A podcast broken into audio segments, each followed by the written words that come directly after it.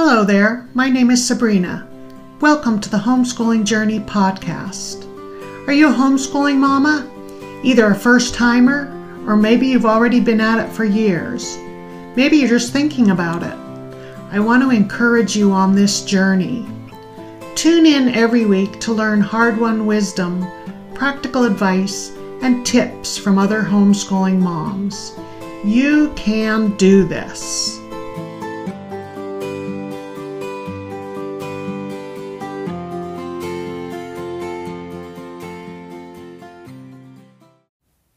Welcome back to the Homeschooling Journey podcast.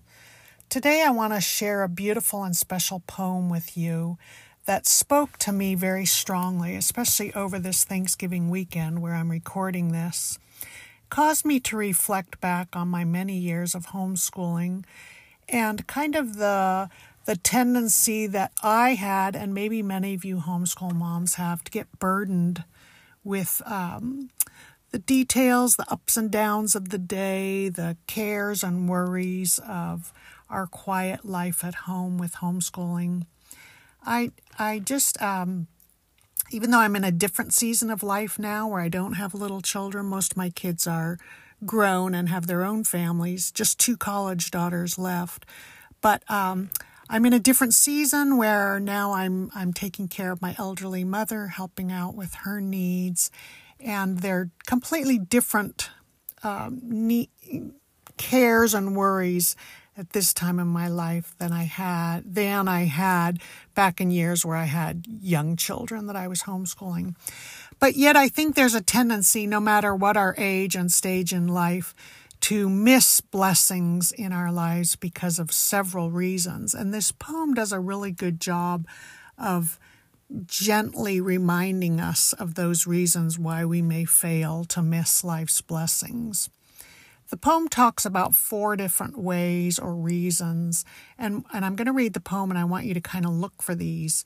But it talks about, first off, that uh, we can miss our blessings because we're, we're looking for something big or something splendid. We want something big and showy to show for our lives, be it in our little homeschooling with our kids. And uh, we overlook the simple pleasures or we miss the present moment because we're always looking for something bigger or better, a better curriculum or uh, bigger accomplishments. The second uh, thing the poem reminds us is that our worries and cares can take over our thoughts such that they steal our joy. They just, worries and cares have a way of pushing their way upon us. And then a third reason, we don't recognize that troubles can actually be a blessing, that they can be hidden blessings. And I certainly had this over the years with things that I thought would just derail us so much. And with time and patience, I would come to see that it was that God had a plan in those areas in our lives and that we all grew through them. And then the fourth reason we miss the blessings is that we don't thank God for all of it, the good with the bad. And sure, it's easy to thank Him when things are going well and life is a bowl of cherries, but it's really hard to remember to thank Him when it's hard. But we, we know that all things come come to us through God and that He has a reason for everything that comes our way, especially with our children and our families, and we know that all things work together for good for those who love God. So let me go ahead and read this poem now and see if you can kind of uh, listen for those four points that the author makes. Her name, the author is Ella Wilcox. She lived from 1850 to 1919, and her poem is called Thanksgiving which is why it popped up on my poem website that I subscribe to. I think this is a poem that you'll like, and your older children will probably like it too. I think there are a lot of good lessons in it. So I'm going to read it now and see if you can hear those four points that she makes. Here's the poem. We walk on starry fields of white and do not see the daisies. For blessings common in our sight, we rarely offer praises. We sigh for some supreme delight to crown our lives with splendor and quite ignore our daily store of pleasures sweet and tender. Our cares are bold and push their way upon our thought and feeling. They hand about us all the day, our time from pleasure stealing. So unobtrusive, many a joy we pass by and forget it. But worry strives to own our lives and conquers if we let it.